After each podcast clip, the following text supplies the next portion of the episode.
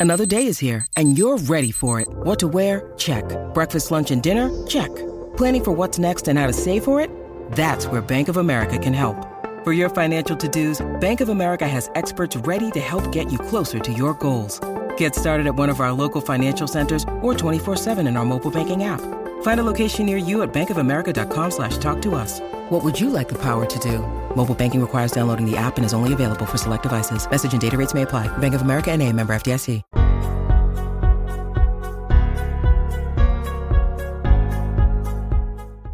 And what's up? What's up? Welcome in GC Live.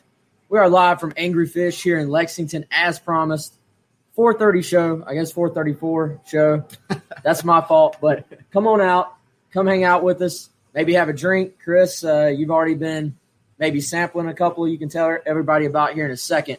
But it is, of course, Gamecock Central Live. I would say this is kind of our first ever happy hour edition. Yeah, first happy hour edition. Um, again, we're at Angry Fish. You see, I think we're perfectly placed. You see the awesome setup here behind us.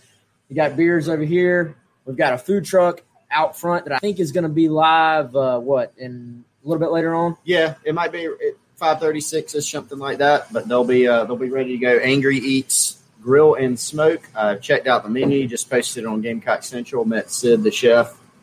Has some Sid really good chef. stuff coming later. Yeah. Okay, I got you. We're gonna have to check that out. Um, are, are those to get like is that the same group or they just happen to be angry as well? they're both just angry. Okay. No, they're they're they're, they're tied together somewhat. Okay. Uh, yeah, there's an affiliation there, and uh, yeah, at some point, um, you know, you can come out here and you can get your brew, you can get your food truck, inside, outside seating. Really appreciate those guys hosting us. Um, I've been here several times. Really enjoy it. Kenny does an outstanding job. Is extremely knowledgeable about everything that has to do with brews. So if you're an aficionado, this is a place that you need to come if you haven't already. Yeah, and he's given uh, Chris, I think, some uh, high high gravity beers or yeah, high. see, they have they have an array of Okay. anything you can think of. Um, when you go up to the bar with Kenny, it's a it's a little bit of a dangerous proposition because he's going to start feeding you. And uh, yeah, outstanding stuff. Every single one. They have a lot of different varieties of stuff. Really, really good stuff. So I've enjoyed my time so far. I think this is my third trip here, Wes. Your first. yeah, first time here, Yep. but I appreciate everybody joining us. Hopefully, we're gonna have a, a few folks actually come out here and see us in person. I know some people were thinking about it earlier this week, but if not, I see we already got our our normal cohorts there in the chat. Uh, several people, and I'm gonna tell y'all. So I can see the chat, but once it gets going, I may lose your questions. So if uh, if we don't get them, we may just get you to to resend them later on in the show because once I get talking and uh, and y'all are chatting, it's it's hard to sometimes keep up. But um, I don't want to be reaching across the screen every time. But appreciate everybody joining us. Friday edition of the show. We are still, of course, brought to you by AffordableMedicalUSA.com, home of the Game Day Chair. They're sort of our primary sponsor here on the show. But um, yeah, final is this will be our final take, final thoughts of South Carolina versus Texas A&M. Obviously tomorrow, Williams-Brice Stadium. We'll have a few more things going up on the site if you still want to read it. But as far as this stuff, our final take on the game, and Chris, um, I think the more, dude, the more we've dove into the matchups of this game, the more, and, I've even seen the the betting line actually sort of extend out a little bit more towards Texas A&M as the week has gone on. Um, you never want to go into a game if you're a South Carolina fan out there saying, "Man, our weaknesses match up with some of the opponent's strength." And Exactly. if you're a South Carolina fan out there right now, you're probably, if you've been listening and reading and paying attention this week, that's kind of how you feel. So, uh, we're it's going to have to be a situation where South Carolina has really made some strides to clean up what I would call issues during this bye week. Yeah, you would have been hard pressed to find, you know, to hear anything from the Gamecocks defensive players that spoke to the media this week without hearing stop the run. I mean, that that was all they wanted to talk about, really. And you brought this up in our last show, Wes. that mirrors what they've been preached from this coaching staff all Mhm. week. You know, during the bye week, obviously, that's the time where you're working on South Carolina. You're not maybe preparing exactly for an for an opponent per se. You're working on what you got to work on. And one area that we know this team's got to work on, uh, we knew it was the run game. Well, you just so happen to play a team that is really good in the run game with Isaiah Spiller. You got Kellen Mond, who's a mobile quarterback. You got an offensive line that returns four or five starters and has a lot of experience. And so, you know, you, you're not going into this game going, this is a good opportunity to tune up the run game. Uh, it's actually a big, big challenge. And so we're going to see how South Carolina responds. I think that is one of the biggest keys to this game. Something you've outlined, something I've outlined, and something that the players and Will Muschamp outlined as well. Yeah, and we'll have our um, our little path to victory, which is just a rewording because keys to victory is just sort of old. We rebranded it this year. Yes. Yeah. That's um, keys to victory is the old and busted. This is the new hotness. Yeah, it's Do, washed. do you know Yeah, what that uh, is a reference to? No, I don't. Men in Black, the original movie Wow. back in the day. Now Will that is a Smith. throwback. So yeah, Very this is the new hotness. It's the same thing, but we we've been talking about that I, all week long. Keys to victory for this game. And uh, Greg Greg had a beer question. So before we lose it, I'm I'm not a beer snob. So you see this question, Chris, and do you know how to answer that question? Um, any Lagunitas on tap there? No. So, um, not to my knowledge. Everything that they, uh, everything that Angry Fish does is brewed right here. Um, I can literally look at the tanks. Uh, they brew it right here. Kenny comes in, brews. They brew early in the morning on Saturdays, on Sundays. Uh, the board up here, they've got about let's see, five, six, seven. I think they got ten things on the board right now on tap. So, uh, Palmetto Smash, locally sourced, uh, actually a very unique product because it's sourced from South Carolina, one of the first ever that you can get in the state because of the sourcing of where the sort of ingredients come from. But no, they uh, everything that they have here is made right here, so it's really cool stuff. Uh, they actually did a collaboration with Cottontown, uh, which is the Three Rivers Double IPA that I was able to sample earlier. So outstanding stuff. So if you do like brews, come on out, check it out at Angry Fish. Uh, rave reviews from everybody who comes out here. Lots of regulars too. Say collab with Cottontown. Yep. I've I've Yep. still never been there either. I was right beside there. I'll even they're not a sponsor, but I'll I'll throw a shout out. I was at Warmouth, really cool restaurant, Oh, that's which a really is right spot. right Yep. near Cottontown. And I want I want to try Cottontown as well, but that's for another day. Today, come out, Angry Fish, hang out with us. We'll talk some ball. Chris is going to buy you a beer, and um, that's been promised. What's up, guys? How y'all doing? And so, Chris, all right, we've talked about defense. We've talked about stopping the run. We've talked about that aspect. I would say until literally until we need a few beers. Like it, it's just been over and over and over Right. all week long. Yeah. So let's go to the offensive side. Okay. I'm going to tell you if I was Mike Bobo, what my game plan would be in the game tomorrow. Wow. And All right. Hopefully, hopefully the, the folks watching and listening are going to watch the game and they're going to be like, wow, that's exactly what Wes said would happen. All right. But all week Let's long, everybody's talked about the running game on both sides. And we've talked about Kevin Harris, Deshaun Fenwick, the South Carolina offensive line. But for me, if I'm Mike Bobo and I'm saying what is the weakness to this Texas A&M team, I'm saying where can I exploit? Yep. What can I find where I can find an advantage? And I don't think anybody on Texas A&M side is thinking South Carolina is coming out to throw the football around on Saturday night. Right. And what do we what do we hear from Collin Hill? That timing in the passing game, we know on the defensive side what the focus was all week long. But timing in the passing game was the single biggest focus. And that that goes into pass pro, getting the ball out on time, not taking sacks, the things that fans have been pissed off about for the last stewing over the last two weeks. Right. Well, okay. We know South Carolina is going to have to run the football at some point in this game, but I think you kind of are at the point you know what you have with Kevin Harris, you know what you have with Deshaun Fenwick, you know what you have in the run blocking aspects with this offensive line. But to me, you're going to have to find some semblance of a passing game And the single easiest time to pass the football tomorrow night is going to be on first downs. It's not going to be on third downs. It's not going to be when you're in third and seven. It's not going to be when they can dial up all these pressures like LSU did. So if it's me, I've spent the last two weeks dialing in, and I know they said they focused on themselves. Yeah. But I guarantee there was some extra A and M prep work. Sure. I'm dialing in on where can I attack attack this defense down the middle because we talked about how their linebackers have been picked on a little bit. Mark Passwater's talked about how safety play, surprisingly to me, has been a little bit of an issue for them.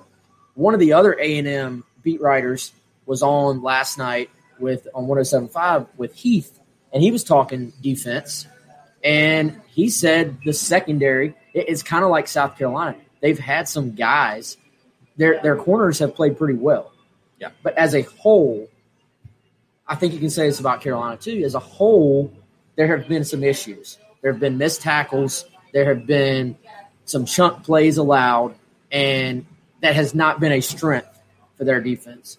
So if it's me, I've dialed in on some plays early on for this game that I've just repped, repped, repped. Uh, get Jalen Brooks involved in the game early to take a little pressure off Shi Smith. Get the tight ends involved. Get the running backs involved in the passing game. And then if you can establish that early, that's when I'm coming back and trying to give the ball to fresh Kevin Harris and trying to sort of establish that part of it. So I, I think sometimes you call a game in reverse. Yeah. If it's me, I'm calling this game in reverse because if you look back, even though the, the game last year was what thirty to thirty to three, you look right. even the year before, South Carolina's offense did some things in the second half. You know, they came back and made it a game. Yep. But the single biggest issue for South Carolina against A and M, really the last four or five years, has been I would say the last four years has been they've had just these long droughts offensively, and the defense has just been constantly put right back on the field. So for me, finding some intermediate passing success early on, maybe when they're not expecting it, and maybe when you sort of have a down advantage because it's first down as opposed to third down, I think you you attack. Yeah, that, ma- that makes total sense. And, you know, we, we saw South Carolina come out against Vanderbilt. And, you know, Will Muschamp talked about this to, to back up for a second about how when you, as a defensive coach, look at the uh, look at the offense, you know, on tape, you're saying, all right, you know, who can hurt us? How can they hurt us? Who can hurt us? Well, offensively, if you're Mike Bobo or Wes Mitchell, offensive coordinator, you're going defensively. Where can we hurt them?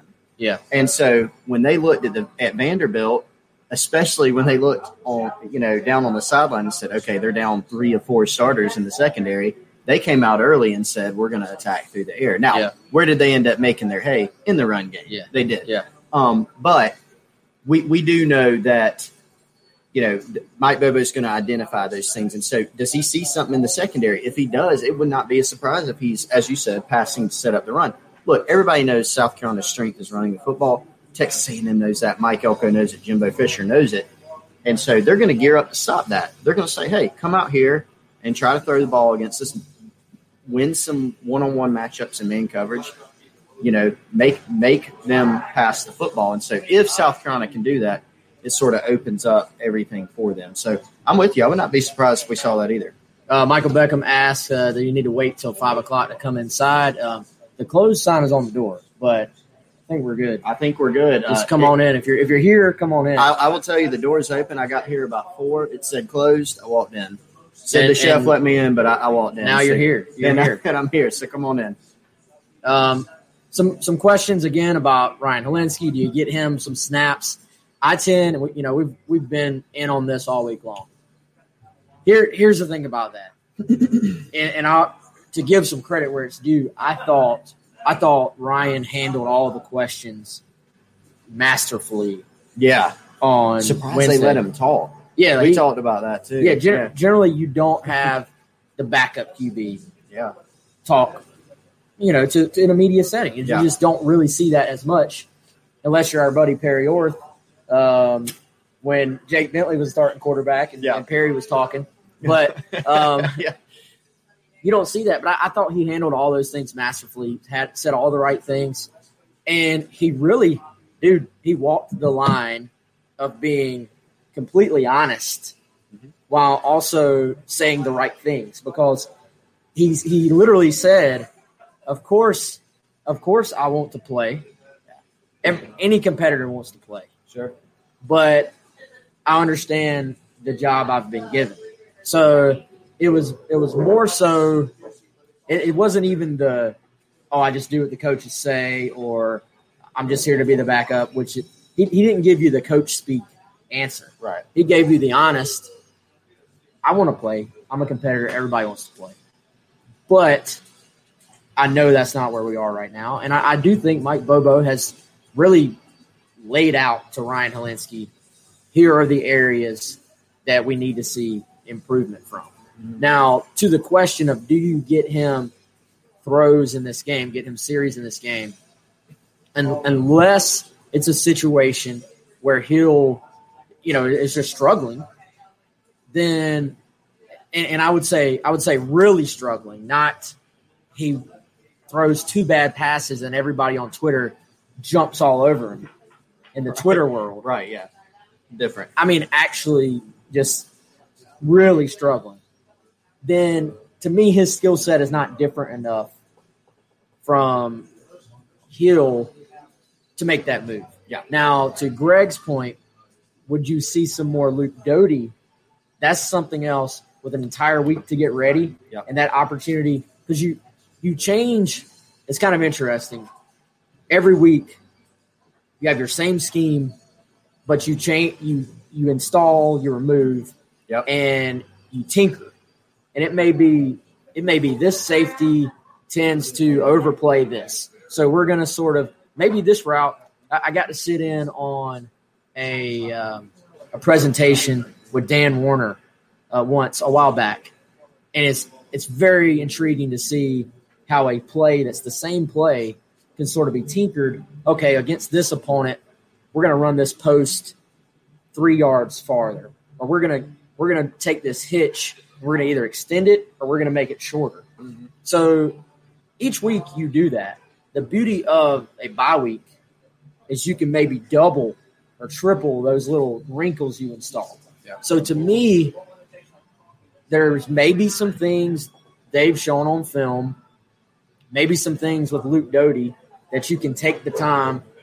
Don't give Luke Doty the entire offense to worry about this week. Yeah. Give Luke, Luke Doty some things within the confines of this offense that mesh together. These are things Doty does well. These are things we've seen on film that A and M maybe could be vulnerable Yeah. and then throw it out there. That and I'm not I'm not reporting that's going to happen, but I think it really gives you an opportunity to do that when you come off a bye week. And there's a reason why there's a reason why South Carolina is 4 0 under Will Muschamp off of bye weeks is that they have you have to give them credit for doing the things they need to do during the bye week. Yeah, I think Doty. That's one of the more intriguing, you know, questions about this offense is how much more does he play? We know we know that he and Ryan Hilinski got more reps during the during the bye week. It was already sort of planned. Obviously, we already went over all the rumors that sort of came out about Luke Doty, and he's not going to start um, on Saturday. But could he play more? Sure, down the stretch. Um, he's someone that they put in there situationally, mainly in opponent deep in opponent territory. But opponents have to be cognizant and have to prepare for a guy who's extremely mobile like him to come into the game. And Mike Bobo is going to have some stuff off of that. You know, teams have seen what three or four plays that Luke Doty's run, and you got to keep in mind some other things that they make do. And, and guess what? He's not just a guy that's going back there running wildcat or something. I mean, he, he can throw the football. We've seen a couple reverses for Dakereon Joyner that one went for a long touchdown, one went for a first down. You got to think they got something throwing the football off of that as well. Yeah. So when do they break these things out? They're things that opponents have to think about. And, and we know South Carolina has to create some more explosion on offense. And um, they're still going to be limited from a personnel standpoint. So do we see some of these other wrinkles to help with that? I think possibly so. Yeah, and I, I think as much as the crowd of hey, it's a win. It is a wins business. It, you know, you Yeah. are what your record is. As much as that side of the crowd can make the argument of South Carolina won four games last year, you do still. All the other side is you have to give the credit the credit that is due. This staff has done some good things off of bye weeks. Um, Kaki Tie ninety four on uh, Twitter asked uh, who are the past four opponents off bye weeks, and the thing is, it's not like South Carolina has just played awful teams off the bye weeks. Off the top of my head, I think you're talking about the Georgia game last year Yeah. was off the bye week. I know year one, that was when they knocked off Tennessee and got their first really big win of the Muschamp era at South Carolina. Mhm. Top 25 team knocked them off at Williams-Brice Stadium.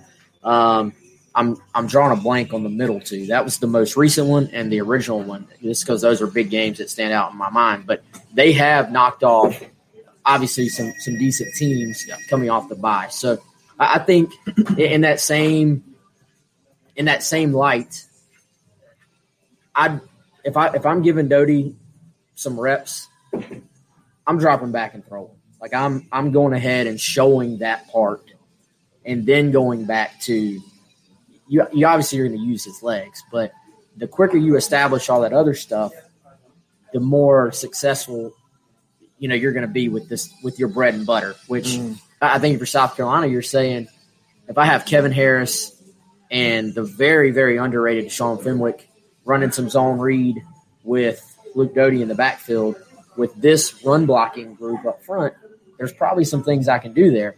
Your question is where where and when do you bust it out?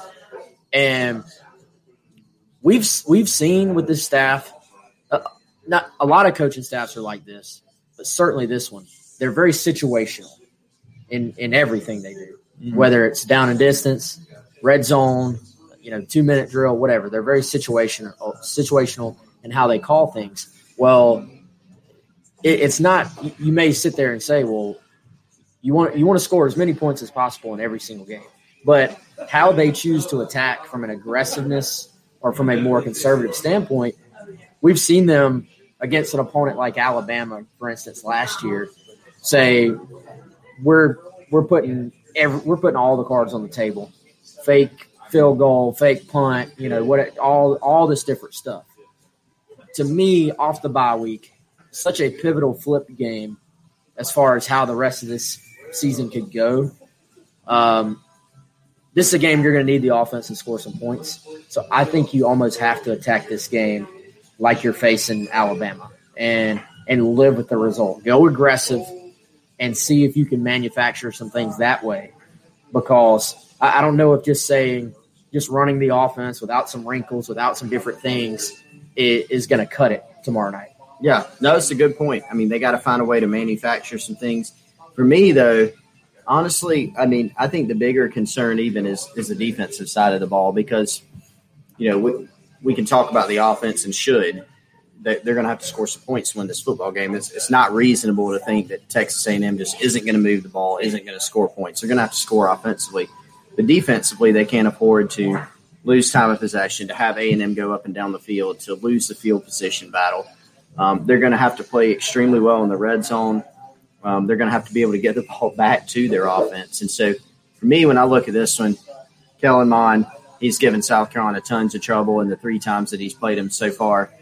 The big offensive line, the running backs, those are big concerns. Can you get off the field? Can you get the ball back to your offense? But I, th- I think it's a great point. You know, offensively, is South Carolina good enough just to run the offense and be able to score with opponents down the stretch? Unless they play much better defensively, I don't think so. And so uh, we're going to learn a lot about that, you know, probably on Saturday. Yeah, and those things are always, I think we sometimes forget, they're always married together. Yeah. Your offense and your defense are married together. And I, I always think it's sort of interesting going into a game. How how many points is it going to take in this given matchup on average to win the game? Now it gets skewed if you had last week you have a pick six kick or two weeks ago pick six kickoff return for touchdown. Yeah. uh, that's the point we've made a hundred times now. I feel like, but when when that happens, it skews the entire game. Sure. But how many points if you if you played these teams ten times, they played ten times in a row. How many points were you going to have to score to win this game? If if you looked at these two teams just sort of in the last four years when they've played each other, that number might actually be a little bit lower. But if you look at the sort of the, the last few weeks, the trends with both A and M offensively and South Carolina defensively, to your point, that's when you're sitting there saying this offense is going to have to, Yeah. If they're going to feel like they have to go score some points tomorrow. I don't, I don't know what that number is. I don't know what, what number pops into your head. Generally, I feel like in, in any given game, what that number is goes back to what you talked about earlier red zone offense, red zone defense, because it, it gets, it's either the number is at its highest, so 35, 38, if you give up a lot of touchdowns. Yeah. If you if they kick multiple field goals and it starts chipping down and you say, you know, Sure. 28, 31 points, maybe you maybe you win a game 28, 27, 31, 28, something like that, I feel like. Um, so to, to me, that, that question isn't always easy to answer, but Russ, says if we hit 42, we should win. If, if you go if you go into any if you go into a game saying you need 42 um, unless you're just one of these super explosive offenses with players all over the place that that ain't gonna work out most of the time so it's kind of a thing where the de- it's like okay is, is the offense gonna go if the offense plays really well the defense still is gonna have to do enough Sure. to just hang in there with you because I think A and M's going to move the football. Mhm. They'll they'll get some chunk plays. The question is, can you turn them over, and can you make them kick field goals? Yeah, that's the biggest thing. Can, can you avoid the explosive touchdown plays and get them? You know, I, I think they're going to move the football a good bit. You know, I, when you look at Isaiah Spiller, I mean, played five games. He's averaging 104 yards a carry. Uh, not a carry. Goodness gracious, that'd be insane. He's averaging 104 yards a game. So That's like my 116 sacks I was That's talking right. about. That's a lot. That's a lot. So, you know, he's had two games where he hasn't eclipsed the 100 yard mark. One of them was last week, actually, against Arkansas. He had 82. The other one was against Alabama, where I think he had like 20 something yards. So, um, obviously, that game was, was skewed for Texas A&M in, a lot of different categories. Made their defense not look as good, et cetera. Um, same thing with the Florida game with their skill guys. But you know, I, I just think uh, you know they're going to move the ball, and that's going to be the key. You got to avoid explosive touchdowns. When you get them to the twenty-five, the twenty, hunker down, make them kick field goals. If they have five or six red zone trips, you need to come away with two or three field goals in those situations, or better, um, red zone turnover, something like that. I mean, they're going to have to do these types of things, I think, to be able to win a game like this. And I will say there there was a point made earlier this year, and it, it was before the Auburn game when Bo Nix came, you know, comes in. I think it was Craig, It was Craig, yeah. And he said, And I, I poo-pooed it a little "Yeah, bit. you said you, you Yeah. said Craig was an idiot," but I'm, I'm kidding. But you, you know, we were sort of like, eh, I don't know if the splits, I don't know if the splits are um, a big deal or not. Yeah. but going on going on the road still still matters, and mine um, typically pick me up something too. I did. Okay. Um, mine typically does not has not played as well. I don't have the numbers in front of me. Has not played as well Yeah. on the road. And what we're seeing, I think, is that home field advantage is obviously uh, not quite what it was during any other typical year, but Mhm. it still matters. You're Yeah, still you still have a comfort level in your home place that you don't have when you're on the road. You're talking about a very very long trip.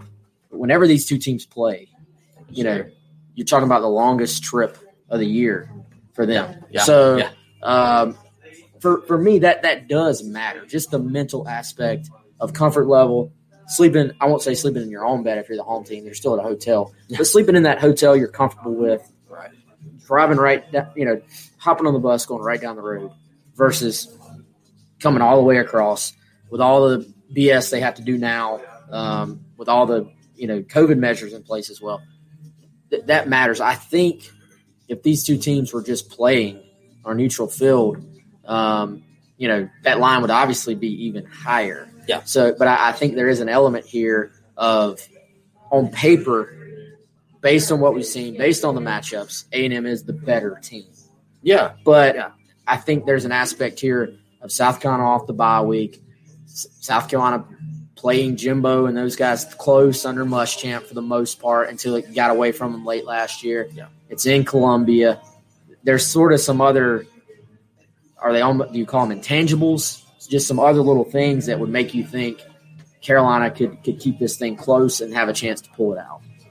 Well, and they've been in, you know, I, I don't know, you know, I don't know Vegas's formula. You know, uh, if I did, I'd probably go there more often uh, and bet on college football games. But, um, you know, I, I don't know how much you consider South Carolina's sort of track record in every game this season. Their games have been close, with the exception of the LSU game. Sort of got out of hand on them, obviously, and we've talked about that sort of ad nauseum. But um, these are two teams that I think you go in and, and you don't feel like they're light years away. I think we both agree we would favor A and M, right? I mean, you just said that because they're a very talented team. I think people have almost undervalued them a little bit because you you look at what they've done this season, and the only game they lost was to Alabama. And Alabama's really good, especially on offense. They went in, they beat Florida. Mm. Florida put up some points. They won. They beat Florida. Florida's only loss of the season. Um, you know they're about to play Georgia this weekend. That's going to be a very compelling game. But this is a good A and M team. They've got a senior quarterback can cause you a lot of issues. They can run the football. They got a lot of talent defensively, and um, you know so. But that said, even you do still get the feel that if South Carolina plays well, they can be in this game with an opportunity in the second half, and, and that's what you ask for at this point. Well, and there there is a there is a pride aspect to getting your teeth kicked in with two weeks to think about it. I think, yeah. and we, you know, that that's the beauty of of this game is that it's not on paper. We'll it'll get to play out in front of us all. Um, you know, at Williams Brice, and uh, that's what makes it fun. And there are there are ebbs and flows in a season, and sometimes sometimes you get a little too high, sometimes you get a little too low, sometimes you have to dig deep and bounce back. And the, teams that deal with that the best, um, you know, the teams that ultimately are, are going to sort of be more consistent programs. So I think that's what you're looking. If you're a Carolina fan, you want to see this team come out and compete. You want to see uh, you want to see a lot of improvement again in stopping the run. If we had ten dollars for every time we've said stop the run this week, we wouldn't need any sponsors. Um, but you know, it, it's it's more about Yeah. as the year goes on, improving and avoiding what we saw, frankly, with South Carolina last year down the stretch, where it was, you know, and some of it was injuries, but just not really playing well at all down the stretch last year. So we'll we'll, we'll keep talking about that. But again, reminder: you see it behind us. We're at Angry Fish.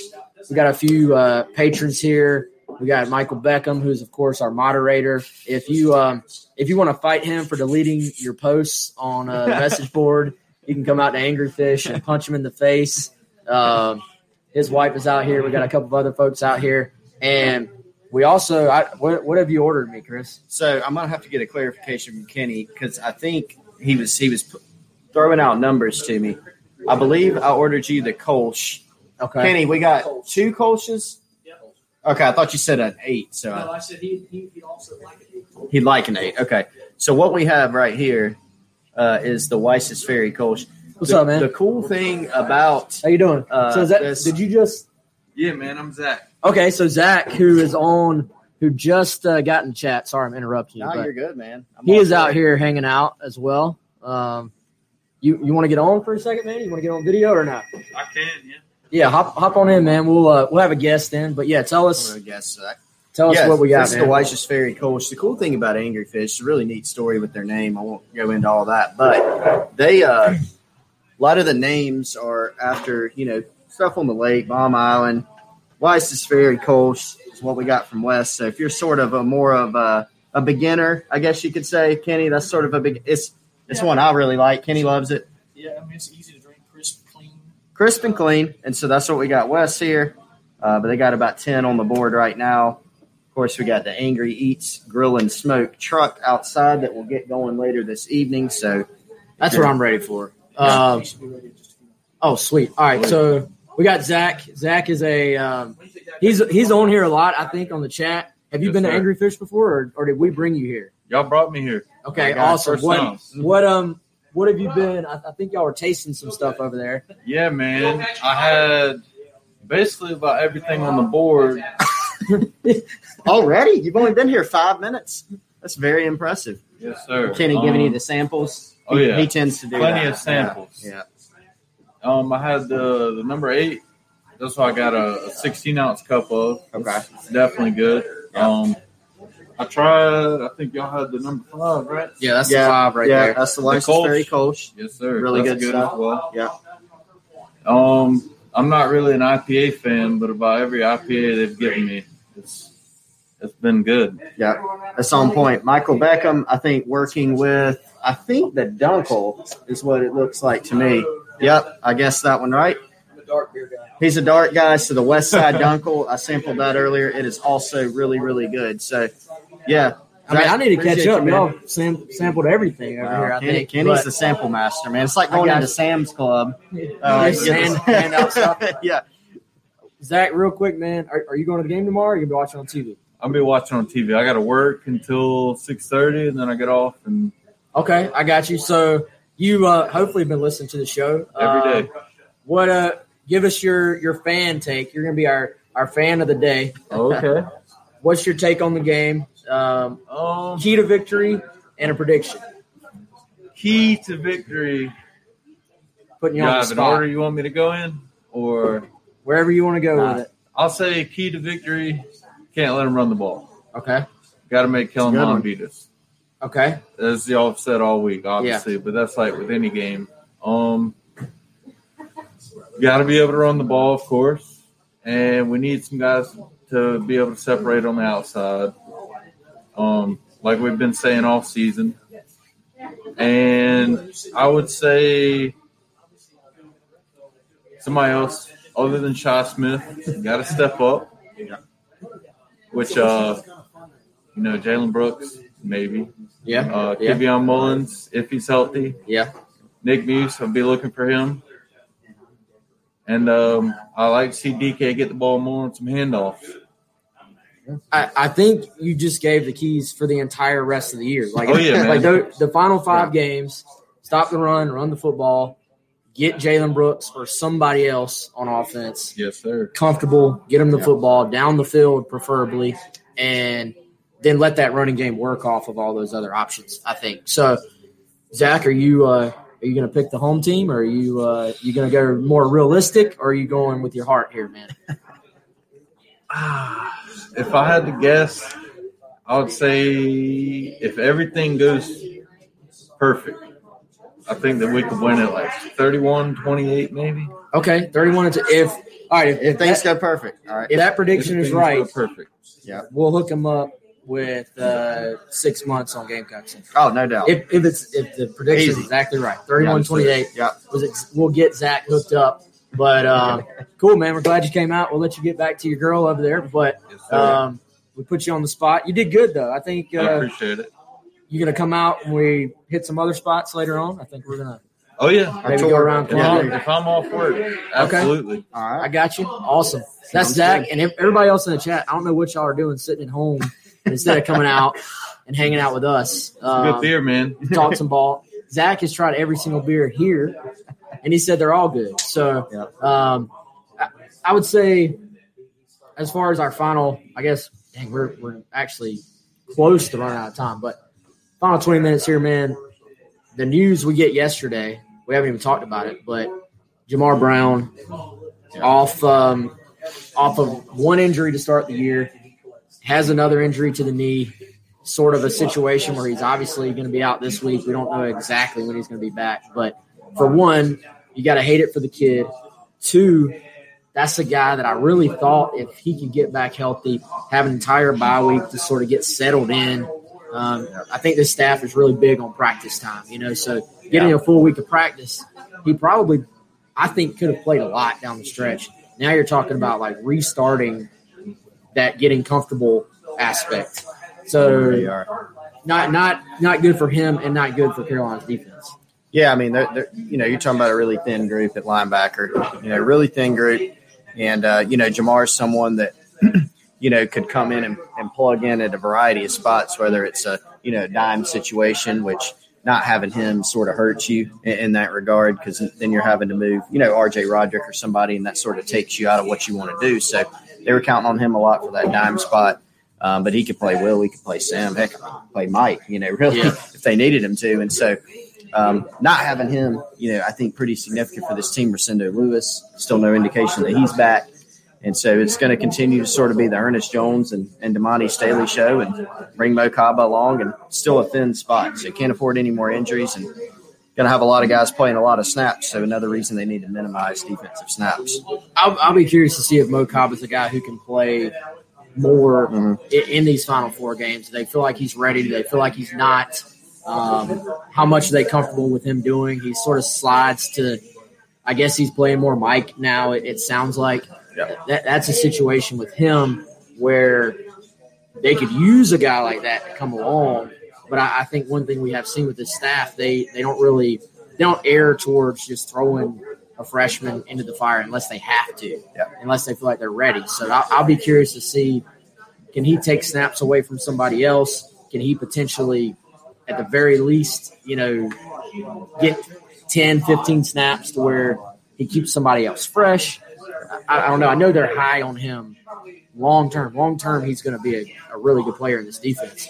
But the question I think all fans have for these young players is how fast, and everybody everybody wants to see the new guys. So I'll be curious, not just Saturday, but final five games. How much do we see of him?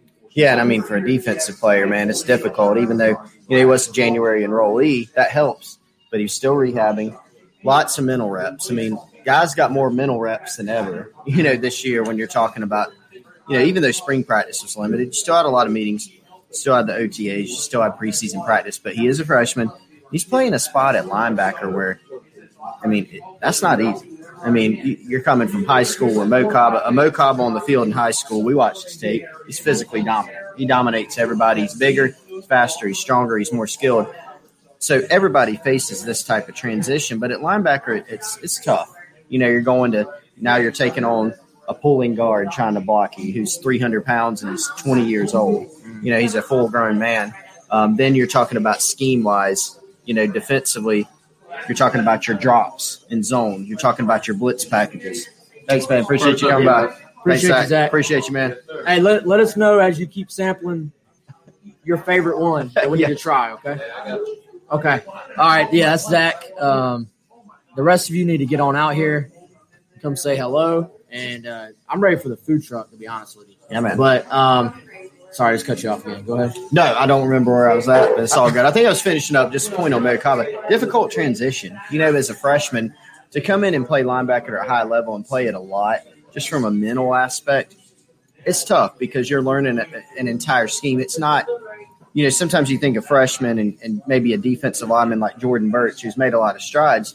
Jordan Burch at the beginning of the year was, we're going to give him a few things to do and let him go do it well because he's really, really talented with it's a little bit different at linebacker you're asking a guy to go play an entire series at linebacker where he may see a ton of different stuff.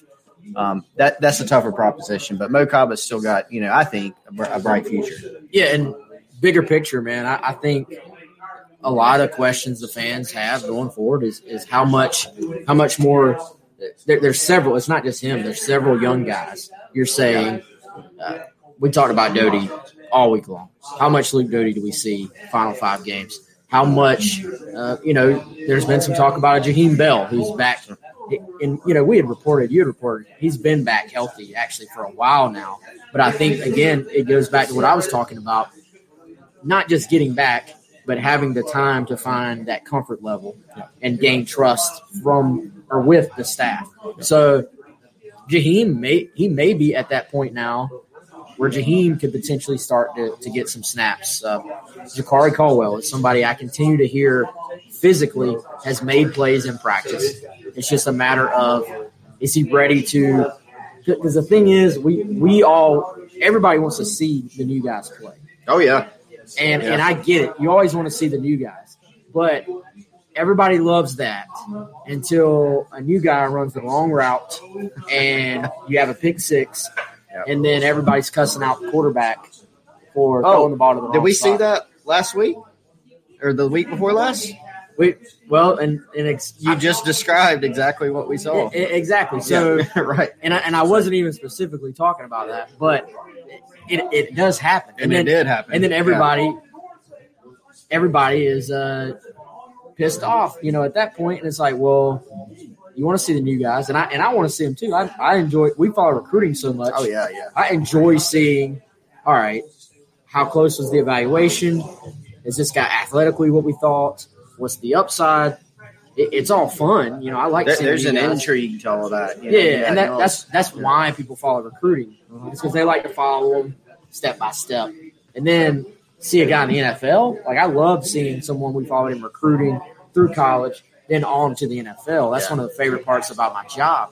But you also there's a very fine line you walk.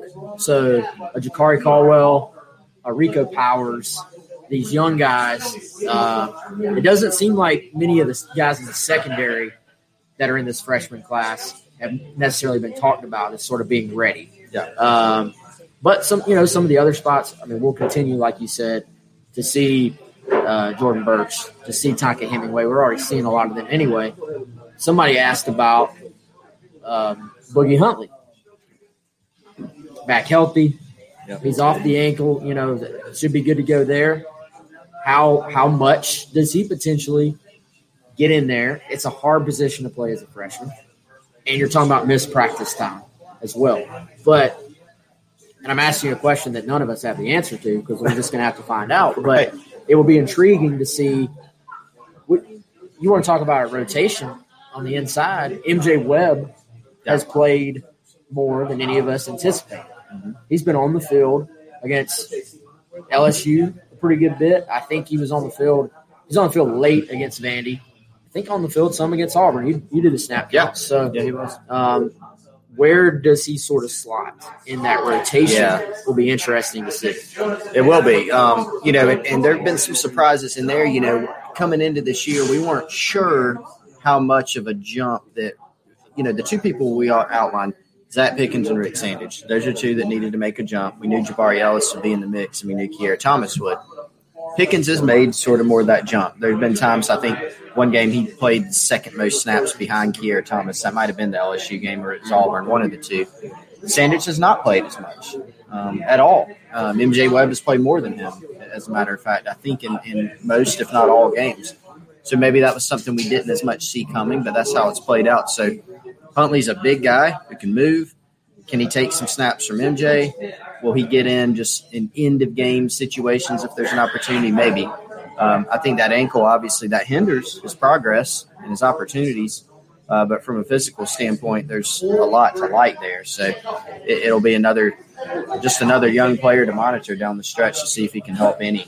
Yeah, and dude, I, the more the more we do this, the more you sort of see it's the it's the conscientious kids, it's the hardworking kids, it's the self starters. It's most of those guys maximize their talent if Yeah. they can avoid, you know, the serious injuries.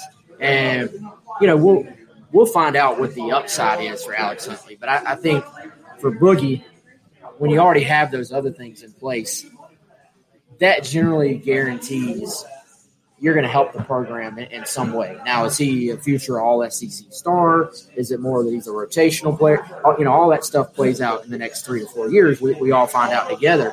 But I think the, the good signs with Woody is that he already had started to reshape his body. Now, obviously, he got hurt, but the the early time on campus when he arrived this summer, um, you know, and I, I mean, I dude, I watched this kid play basketball. I think three or four times last year, and then I actually saw him at a Hammond game, Hammond football game early this year, the week before the Tennessee game, like right, literally right before he got hurt, Mhm. and you could already tell. You're like, this is not a high school guy anymore. This is a college guy. So I think anytime you see those signs very early on, that's an excellent sign for the future of a player. So I think with Boogie, they, they have something there. He's the guy who's going to help them. Again, broken record alert. It's how, how, how quickly, you know, is it is it Saturday night tomorrow? Is it next year? When does the push start? Um, it's sort of anybody's guess. Yeah, no doubt. I mean, I think his future's bright. But you got to remember, I mean, he's playing close to the ball, defensive line, tough. You know, tough to play as a true freshman. Um, big step up in competition, obviously, which almost you know anybody faces that. Um, and then he had the ankle, you know, that set him back. So he was able to start practicing. I think actually the week of the LSU game, maybe the Wednesday or Thursday, Tuesday through Thursday. Sometime he returned. Didn't play in the LSU game, but had you know a couple days that week, bye week, and then A and M prep. So um, yeah, a lot to like. I think about Alex Huntley. What do you think of the Kolsch? It's good, man. It's really yeah, good. Kolsch is really good. I I think. don't, uh, I don't know what this one is. I think can dropped that off for you? I think Yes, so. uh, he hooked you up. from somebody. That's the. Uh, I believe he said that you would like the number eight, which is the crescent moon, American wheat. So uh, not sure if you like wheats or not, but if you do, Yeah, we, we got a little bit of everything, man. And this definitely like is, if y'all bear with me for a second, I think this is the menu yeah, that's the angry eats the, menu. uh, the Angry Eats. Everybody around here is angry about something. Um, got some egg rolls, a burger. yeah, I mean, you're you're eating here after we get off, right? I might have to Um, get something. We got a smoked barbecue pork belly BLT.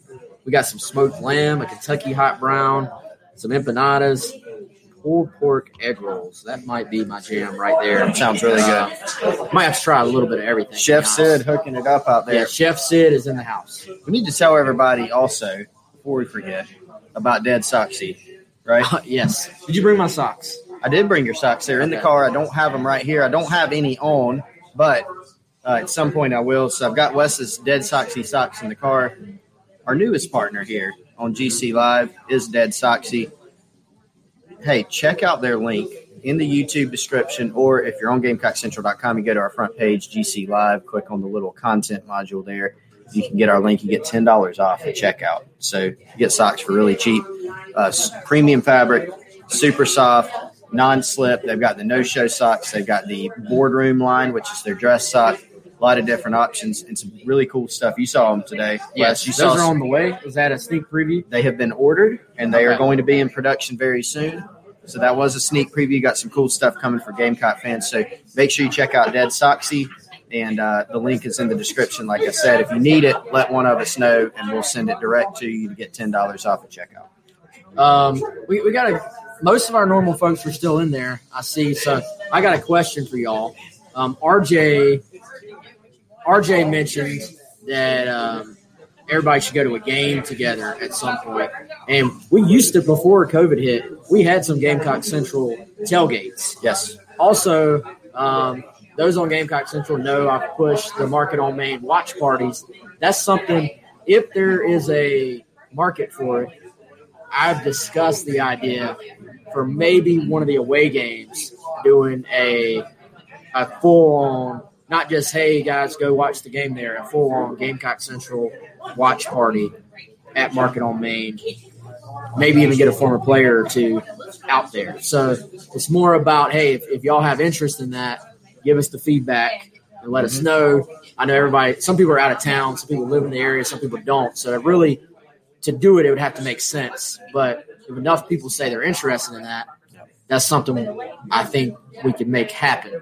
Also, something I've been wanting to do, and we've talked about doing for a long time now, has been some Gamecock Central apparel and having that available. So again, that goes back to interest. Are you going to buy it if we source it? And um, if so, give us some feedback in the chat, in the comments, wherever, and let us know. And that's something I'm very interested in doing. I know we've talked about it. So just let us know, and hopefully we can make those things happen.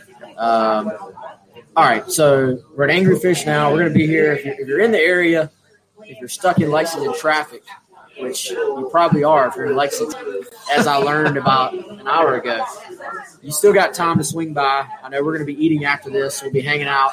We'll talk a little bit of ball, but uh, Russ says sign him up for a Gamecock Central shirt. I think I think we can make that happen. I think the shirts will be a great idea. But let's get to the final thoughts, man. All right. I know we're gonna. I haven't popped it up yet because we had a lot of other stuff on the site this afternoon as well. I'm gonna pop up our Gamecock Central final keys to victory or our path to victory, as we call it, as soon as we get off the air here. But we've we've really talked about keys all all game long or all day long. Yeah. But give me your final thoughts rolling into this thing, man? Well, I think it's it's a difficult proposition. I think for South Carolina because you know I, I look at the defense. I mean that that's the thing that I keep going back to in my mind, um, whether it's statistically or the eye test or just in my mind. You know the Gamecock defense. I think they've they got a lot of questions to answer, and they're they're getting a team, even though it's after a bye week, that's really going to stress some of their weaknesses. You know, um, not only just in the run game with an offensive line that can lean on you and hurt you. We saw that against LSU. Seen that other teams this year too. A really good back in Spiller. And even if you sort of take care of that, then you got to deal with Kellen Mond. And we've we've seen that the past three years. He's hurt South Carolina, extending plays, running the football, making some big plays in key situations. And as we've discussed this week, he's really grown as a player to where he's a really smart distributor of the ball. What is it, 12 touchdowns, two picks this year? He, we know he's mobile, um, design runs, scrambling, extending plays. So that's where it becomes really tough. So it's for me, I still would favor A and M in the game, just as Vegas does. Um, is it a win a bowl game for South Carolina? Yes. But in order to win, they're going to have to force field goals in the red zone, as we've talked about, and they're going to have to score enough points offensively. No doubt. Um, by the way, the other really just underrated aspect of coming out to Angry Fish and trying all, how, how many beers are on tap? They got 10 on, on the board right now, I yeah, think. 10 trying all 10 is the more of them you drink, the better you will feel about South Carolina's chances tomorrow. So That's right. you know, right. by it's only five thirty right now. So by Yeah, I don't think that, I don't think they yeah, and I don't think they close until 10. So I mean, you Nah, could you by could be absolutely convinced of a win by ten, yeah. you'll be predicting a Gamecock blowout win. I think so. right. Underrated aspect here, but uh, in all seriousness, we've enjoyed it. It's been fun. We're gonna have to do this again. Um, come on out. It's a very just cool, unique atmosphere here. Um, always like to go to places that aren't. Some places are just cookie cutter. You know, it's like this is how a restaurant is supposed to look, or this is how a bar is supposed to look. This is not that Nope. at all. Nope. Uh, they got some shirts if you want one of those. Obviously, we got some drinks. Um, like I said, Chris will buy you your first drink if you come out here. Um, let's see, we do have a question. Um, number one recruiting target now that Tyrion Ingram Dawkins is committing. I don't know if there is a number one, No, I mean, and you never, even if there was a number one, um, I don't know if we would ever be able to say it. I don't know if we, you know, you know what I'm saying. You don't. you, you, you have a number one oh, at each position on the board. You know, Tyrion's still a target. I mean, Yeah. not going to stop recruiting him. So, um, He's posted on Instagram about South Carolina today. Yeah. I don't know if you saw that or, no, or I last didn't, yeah. night. I did. but- yeah. I assumed, Yeah, but I, I didn't see it. Yeah. So he's. I mean, if you're if you're talking about defensive line, if, if you consider Tyrion Ingram Dawkins the top target in the class personally, then he's still the top target. Yeah. I mean, you know, there, there's no reason to change that right now. So, I, I would look some other guys. A Justice Boone, Yeah. who's committed to Florida, obviously still working him at Sumter. Um, the two receivers, I think you look at Jordan Mobley, who's committed to Tennessee, Keon Coleman, the previous Kansas commitment that's now decommitted. Uh, we had a, a uh, I would say, a, one of the more useful articles on him one of our rivals guys earlier this week, where he really sort of went into some depth. He's like wide open now. He's taking a huge step back. Not going to commit until February. Wants to take visits. That one, as we've said, comes down to can can kids visit at Right. some point? huge question. Yeah. you know, is is there a is there a situation where January rolls around, the NCAA says we're going to allow some very limited official visits there? That would be a guy you would circle. That if South Carolina can get him into a situation where you can fly him out here like an actual official visit and let him see what you have to work with, he's shown. Here's the thing about that kid. He's shown that he's willing to go against the grain as far as he picked Kansas the first time. So right. you know, you get him out. Final, they were in his final three the first time. They've continued to recruit him. You get him around Frank Martin in the basketball program. Um, you know, show him the need at receiver on the football program. Obviously, we're projecting a little bit, but if if you get them out, you have a shot. Yeah, Um, sure. They've continued to work. Uh, the Mobley kid that's committed to Tennessee. You know, there's some other guys. Uh, there's the linebacker that's committed to Boston College that I think is a uh, his name is escaping. Trevin Wallace. Yeah, Trevin Wallace. He's sort of blown up a little bit. Yeah. Got to keep your eye on him. I mean, there, there's guys out there that you have to keep watching. But uh, Deontay Anderson down in Florida, sort of an edge rush guy. So, you know, lot, lots of guys out there. We'll see. But uh, recruiting carries on. It's just going to be interesting to see what options these players have down the stretch. Are you visiting just on your own? Are you actually allowed to visit? Visit? I don't know. We'll see. But all right, man, that that's an hour right there. Yeah. Um, we'll still be around if you're in the area. If not, then um, we'll uh, we'll maybe run into some of you at Williams Brice tomorrow. Otherwise, I guess we'll see everybody on, on Monday, right? See everybody on Monday, and we'll we'll uh, we'll see what happens on Saturday. But regardless of what happens, we will be here Monday to talk about it. Well, we won't be here, Yeah. but I hope to come back here soon. Maybe we can make that happen. Yeah. Actually. So, all right. He's Chris. I'm Wes. Hope everybody has a great weekend. Hope to chat with all of you um, on Monday, and we'll see you then. Have a great weekend. Hello, it is Ryan, and we could all use an extra bright spot in our day, couldn't we? Just to make up for things like sitting in traffic, doing the dishes, counting your steps, you know, all the mundane stuff. That is why I'm such a big fan of Chumba Casino. Chumba Casino has all your favorite social casino style games that you can play for free anytime, anywhere with daily bonuses. That should brighten your day a little. Actually, a lot. So sign up now at chumbacasino.com. That's chumbacasino.com. No purchase necessary. Group. Void were prohibited by law. See terms and conditions. 18 plus.